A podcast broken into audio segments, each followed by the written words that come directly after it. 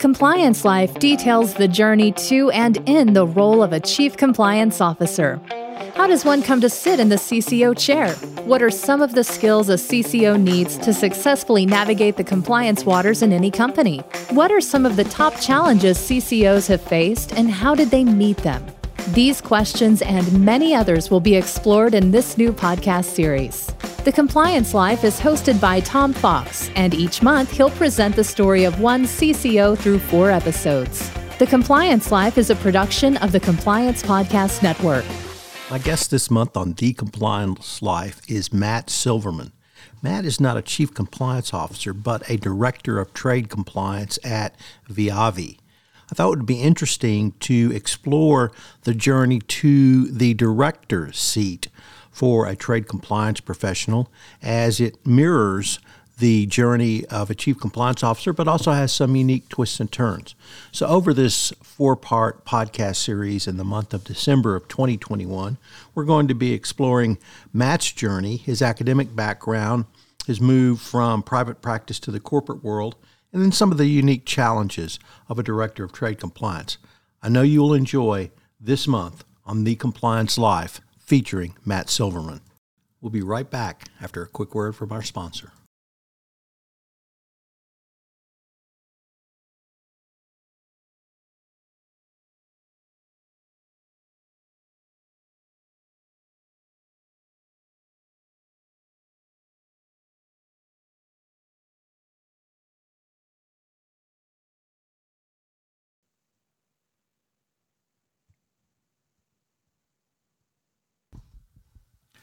Hello, everyone. This is Tom Fox, and welcome to a new edition of The Compliance Life.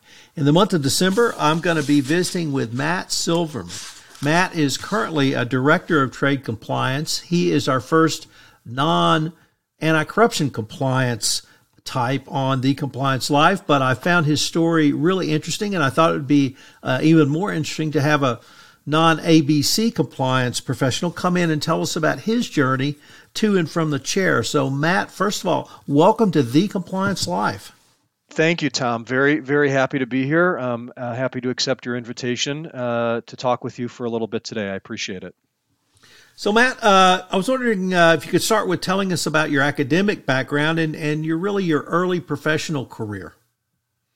Yeah, so I um, I am a, a, proud graduate of the University of Michigan, go blue, uh, and then from there went straight on to a uh, a, a, law career. Um, I went to law school at uh, Loyola University Chicago School of Law. I'm from um, from the Chicago area.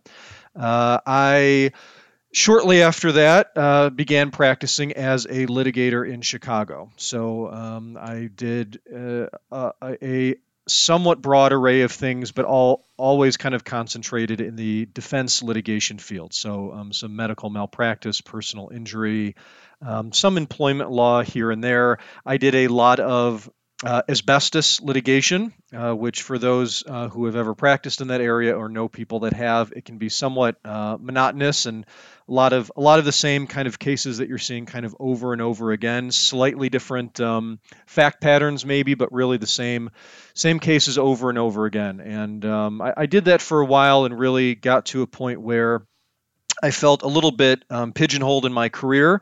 Um, that I certainly could have continued on as a as a litigator and probably an asbestos litigator, um, but I didn't really want to do that with with my career. It's not really what I wanted to do um, as an attorney. Um, I still know um, plenty of people who practice in that area, and there's certainly the the ability to gain a lot of good experience and become a good trial lawyer. but I I didn't really see that as a, an opportunity for myself. So I took a somewhat uh, probably uh, non-traditional path, at least for a U.S. attorney, uh, and I got my LLM uh, in um, at Georgetown University in Washington D.C. I had known some people who had gone there to get a tax LLM, which is uh, more common for tax attorneys, um, not not as common for compliance attorneys or international trade attorneys. But I, I kind of used the LLM as a as a bit of a springboard uh, in my career to kind of transition my career from being a litigator to being a international trade. I had hoped one day attorney. I wasn't really sure exactly what I would do with it, um, but I I went to Georgetown, and then during during my LLM program, I I got to get really involved with um, the the kind of policy and legislation side of things in trade compliance. So I worked on Capitol Hill uh, for for a little while as an extern. Uh, working for um, a, a, U.S. senator on, on trade policy and legislation. I worked um, as part of the Obama administration with the U.S. Trade Representative, who, um, the, for those who aren't familiar, the USTR, they do a lot of things on the policy side, one of which is um, um, negotiating free trade agreements, things like that. So I got to work uh, within the USTR, and also got to work at a law firm within their international trade group, and got to work on a lot of interesting um, anti-dumping and countervailing duty cases um, for those non non-trade professionals. I won't go into that in detail, but it can be a very um, interesting area to work in, and I got really good experience. So both on the kind of uh, private um, corporate regulatory side as well, more on the government public affairs side, and and really really enjoyed that work, and obviously really enjoyed um, my my academic time at Georgetown, and uh, and use that, like I said, as a as a bit of a springboard to kind of start start somewhat fresh as a as a new newly trained international trade uh, attorney coming out of um, Georgetown, kind of putting the my litigation uh, past behind me. Although I still use it every now and again in terms of uh, research and writing, um, but I really really used my um, my new degree to kind of springboard me into a different professional career. So, Matt, let me explore your uh, international uh, business law degree at Georgetown. Um, could you maybe contrast it with uh, your your law school academic experience? Was it the same? Was it different? And how did that really help you, uh, in your mind, prepare to move to uh, a really a different field within the law of trade compliance? Yeah, so it's a good it's a good question. Um, there are certainly some similarities between a a, a JD uh, and an LLM, but I, I would say that the the big difference is obviously within an LLM, you are going into it with a very specific idea of what you want to study, or at least you think you know what you want to study. So you can really be a lot more um, um, picky in terms of the courses that you take. So I really, in my LLM program, focused almost exclusively on trade compliance courses. Uh, and now you can't do that at every school with an LLM, but at a school like Georgetown in Washington, D.C., they have a lot of trade policy, black letter law. Um, courses that you can take, you'd maybe be surprised how many. And they had a whole curriculum just focused on international trade compliance, which obviously can include the export side, import side, sanctions issues, and then, like I said, more of the kind of policy issues and free trade agreements and um, things like that. So the LLM was very focused on international um, international trade. The JD uh, like most JD programs, at least in the first year or two, uh, much broader, right? So everything from torts and criminal law and civil procedure um, to more focused uh, courses that I could pick and choose from. But I took everything, you know, in my JD from employment law and child law to different types of clinics and things like that that looked interesting to me. So um, the JD was much more broadly focused. I really, when I got out of my JD program, I did become a a, um, a defense litigator, but not because I had really necessarily been trained to do that. Most of my uh, most of my training really occurred on the job. Um, by the time I had gotten my LLM and gone through that program, though, I, I had a much better idea of what the substantive nature of international trade was, what it would be to really be a international trade compliance professional or attorney. It was much uh, much more focused. So I certainly um, wouldn't wouldn't go back and do it differently. The having a kind of a general background that you get as a as a as a lawyer, having a JD both in research and writing and evidence and civil procedure. I mean that's all obviously very important. And there are a lot of parts of it, both in my academic background and my professional background, that have been helpful as a corporate regulatory uh, attorney. Um, but yeah, the LLM was much more specific and really gave me an opportunity to delve much deeper into an area of, of, uh, of law and compliance where I knew I, I had interest, but didn't really know until after I had completed that degree that this is really something I could see doing um, for my career. And let me ask you a little bit about some of the policy aspects. Uh, as you know, uh, as I introduced, you're the first trade compliance director of trade compliance on the Compliance Life, and I really only know one other person who's moved into compliance, uh, even if it was ABC compliance, but starting uh, really the way you did with the same degree at Georgetown, and then doing policy work on the Hill or other places. How did the policy work you did, even as an extern, really help you in your career going forward? Yeah, that's a that's a good question. So I, I think part of it is that um, obviously when you are um, what I do now as a as a trade attorney in the corporate field, um, it's it's not necessarily policy that you're interested in. I mean, you may have an interest in it, um, but it's not really what you're concerned about day to day. Your your concerns are, um, for the most part, the the black letter law, for lack of a better term, how to apply it, um, what it is, where it's changing, et cetera. But being um, involved on the policy side, right? Um, getting to work with the different agencies, for example, when they were negotiating free trade agreements, or getting a really um, good understanding of the role of um, OFAC within the Treasury Department or the role of commerce, and seeing how uh, the um, the laws. So, for example, the export administration regulations, or within the Department of State, um, the um, the USML, how these different laws and regulations really come to be, come to be negotiated. Who are kind of the key players, whether they're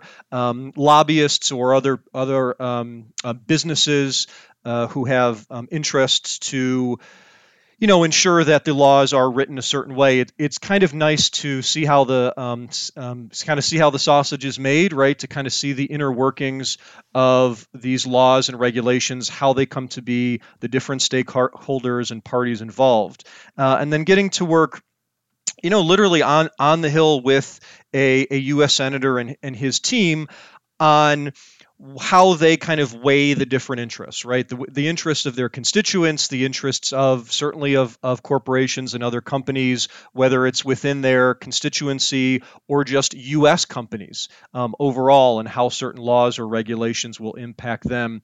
It, it gives you, uh, I think, a better idea once you become a, um, a, a, professional in the private sector. It gives you a better understanding uh, and more involvement in not just how are we going to apply this law or what is the law, but it really does help you to see um, how some of these regulations come about. And even in my, you know, in my career in the in the private sector and representing companies, policy does come into play. I mean, we have public affairs um, at my current job and, and previous positions. We have um, uh, people who work in government affairs in Washington D.C. who we have to coordinate with if we're concerned or um, need clarification about maybe an upcoming change to um, the regulatory environment, and, and we want to protect our interests as a telecommunication company or in my previous jobs jobs as a um, in the semiconductor industry. So you know, I also work with our government affairs people, and having that background, having that knowledge, and, and seeing a little bit how things work on Capitol Hill,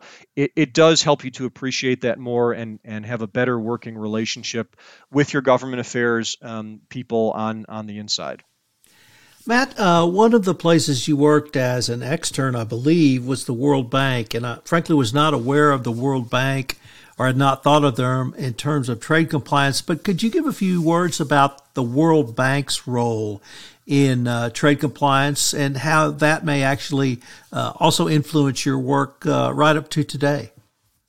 Sure. So I, I did a very um, kind of a very specific job at the at the World Bank. So um, the the World Bank is not really thought of as a as a trade compliance agency necessarily, and it's not. Um, but one of the things that the World Bank does um, is is foreign direct investment, right? So um, investing in um, uh, it could be small companies or family run businesses or large um, corporations outside of the United States. Um, putting money directly into those investments. It could be helping, um, you know, a, a, a, small community in, in Kenya who's got a, a coffee uh, a coffee bean company, a startup, investing in them, or it could be something much larger scale. So what I what I did in that job was I worked specifically on um, foreign direct investment issues uh, in an area of the World Bank called the International Finance Corporation, which sounds like a, a, private institution, but it's not. It's part of the World Bank. And, and basically, what I did there was um, taking a look at different um, different countries uh, and what some of the investment um, uh, risks and liabilities were from a U.S. standpoint. So, if we decided to invest in a company in in Sweden, in Kenya, in Russia, et cetera, what are some of the risks involved? Um, how how do we mitigate against such risks? You know, whether it's political strife or civil unrest or earthquakes or hurricanes or all, all different kinds of things or just corruption within the government. So it was a really interesting opportunity. Um, it wasn't necessarily trade compliance directly, but um, certainly in my um, you know in my position now where I focus on things like due diligence within the trade compliance field and who we're investing in or what companies we're thinking of purchasing, things like that, where you have to balance some of those risks and and liabilities and how do you mitigate those. It gave me, I think, a good um, a good understanding a good understanding of that. Um, and it was really, you know, it's not something I use every day, but certainly um, being being able to analyze risk is a big part of of my job as a trade compliance professional. Uh, and so that job at the World Bank gave me a good opportunity to look at r- literally across the world, different countries, different companies, what the risks are involved in that case with um, with foreign direct investment issues. So, Matt, unfortunately, we are near the end of our time for this episode, but I hope our listeners will join us in our next episode, which will be episode two, where you move into the corporate world. Matt, I look forward to continuing this conversation. Thanks, Tom. I appreciate it. Hello, everyone. This is Tom Fox. Thank you again for listening to this episode of The Compliance Life. The Compliance Life is a production of the Compliance Podcast Network. If you would like to be featured on The Compliance Life, please uh, give me an email at uh, tfox at tfoxlaw.com. Also, if you like this series, please give us a rating on iTunes. Uh, any review and rating would definitely help get the word out about the latest addition to the Compliance Podcast Network. Thanks again. This podcast is a part of the C Suite Radio Network. For more top business podcasts, visit c-suiteradio.com.